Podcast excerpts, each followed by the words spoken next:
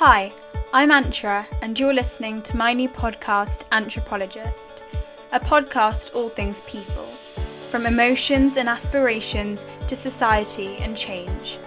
This episode, I'll be talking about the new generation of people sensitive, eager, and hungry for change Generation Z, or better known as the Snowflake Generation.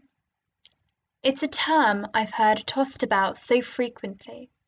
If I had a penny for every time an adult said, You teenagers just get offended about everything, you're all just a bunch of snowflakes, I would be a millionaire. I can guarantee you that in every debate, in every discussion or conversation about anything mildly controversial or discursive, fingers will be pointed at our generation accusing us of being hypersensitive to any undertones and of not being able to take a joke. It's a term that I once tried to deny, arguing that we just want to change the world for the better and do not pick on the little things that much. I wanted to prove our strength rather than our perceived weakness. But now I know that it's a term I want to embrace. From ages 1 to 11, I'd say I was blissfully ignorant of how difficult this world truly is. I genuinely have no recollection of anything controversial, perplexing, or troubling me at the tender age of seven. My list of priorities was short and sweet. A certain degree of putting us in bubbles was beneficial because it allowed us to be children and not think or scrutinize over big people's problems. As children, almost all of us got told that we are all equal and that we should not see colour, and reminded that a girl can do just as good as a boy. We got urged not to treat anyone badly, nor bully people if they're different. But it seems that while we were told these things incessantly through colourful videos and playful animations, the adults seemed to forget it. As I grew up and cultivated my own identity and set of unique opinions by reading things on my own, I realized that even though at seven we were shown videos of people of different skin tones and ethnicities holding hands and singing happily, life was a lot deeper than that. People were not treated equally, far from it.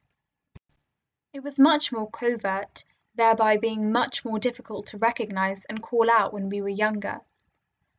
But as we grew older, and as more iPhone models came out, we got introduced to the internet. Social media has been our generation's means of connecting with the real world. We are now exposed to the crude reality of the world around us. Whether we like it or not, social media users are often bombarded with posts and videos and articles about every sort of issue under the sun. So, as soon as we realised the magnitude of this world's problems, we began to point them out, regardless of their scale. And I think to a certain extent, that is really important. It's vital that we recognise discriminative and offensive types of behaviour and educate people who mindlessly make jokes about things that should not be joked about. Racism, sexism, and every other type of ism begins at home. If it's nurtured or even brushed past, it has the chance to flourish into something much more serious later on. We can't tolerate or put up with the ignorance and hatred of other people. Things have certainly gotten better, but this has only happened because of the snowflakes who recognize this problem early on and demanded change. For centuries, those who did this, like the suffragettes in the 19th and 20th century and climate activists in the 90s, were seen as too radical and irritating. And we're facing this today. I don't think that we'll be able to solve the issues that have clung to previous decades unless we have people openly rejecting our current situation and calling out people who refuse to be more sensitive. Last summer, following the murder of George Floyd, which could have been dismissed as an unfortunate incident, an anomaly, we took the matter into our own hands. On social media and on the streets, we spread unity and fueled much needed change, so that the killer was put behind bars and laws were put into place so that no such killing happens again. We have even made our mark on the issue of climate change, and it seems that it's only being taken seriously due to the constant pressing and urging of the younger generation. To be honest, climate change has all, had already devastating impacts in low income countries. But in higher income countries, it's seen as a problem in the distant future. It seems too difficult to try and solve a problem that has barely just arrived yet especially if it requires compromise regarding the economy. Ever since Thunberg's walk out of school, other teenagers have similarly taken a stand so as to encourage further change and action. Our generation is beginning to retire our short sighted mindset and grapple with the fact that we will eventually need to change our habits. The last thing I would like to say is that our snowflakey nature is something that was pretty much inevitable. Our generation was forced into a territory unknown by past generations of teenagers. The internet has made us so much more aware and involved with what is happening in the real world. The desire to pitch in is almost inescapable. We see on the news or social media all these terrible things, so how can we not want to fix things and make things right for the future? I, for one, am sick of living in a world rattled with conflict and hatred, and I know that I am one of many. So, in some ways, I believe that our snowflakiness is an asset and will be instrumental in making sure that the world will at least be a bit nicer place to live in a few years' time. With that being said, I have to point out the fact that to a certain degree, the adults have a point. Sensitivity is in no way a weakness, and without it, the world would be a much harsher place. But we have to build tougher skin in order to fight the bigger, graver problems in the world. We definitely need to call out offensive behavior when we see it but there will be a time when we have to pick our battles. I don't see the point in wasting our energy in arguing against well meaning but misworded tweets and overanalyzing someone's words or actions from 10 years ago. When there are much more prevalent issues and people who are much more desperate for your attention and help.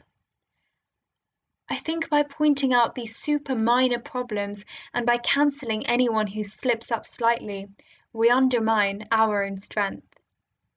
We're the generation who is strong and powerful, but also forgiving, and one which aims to educate people rather than shut them down for saying or doing the wrong thing.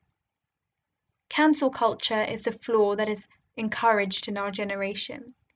The compulsive habit of destroying someone's career and hurling them with hurtful abuse pouncing on them because of a mistake they made 10 years ago or an insensitive remark that came out wrong, will not lead to a kinder or an equal society. We will get nowhere if we don't seek to educate others who make mistakes.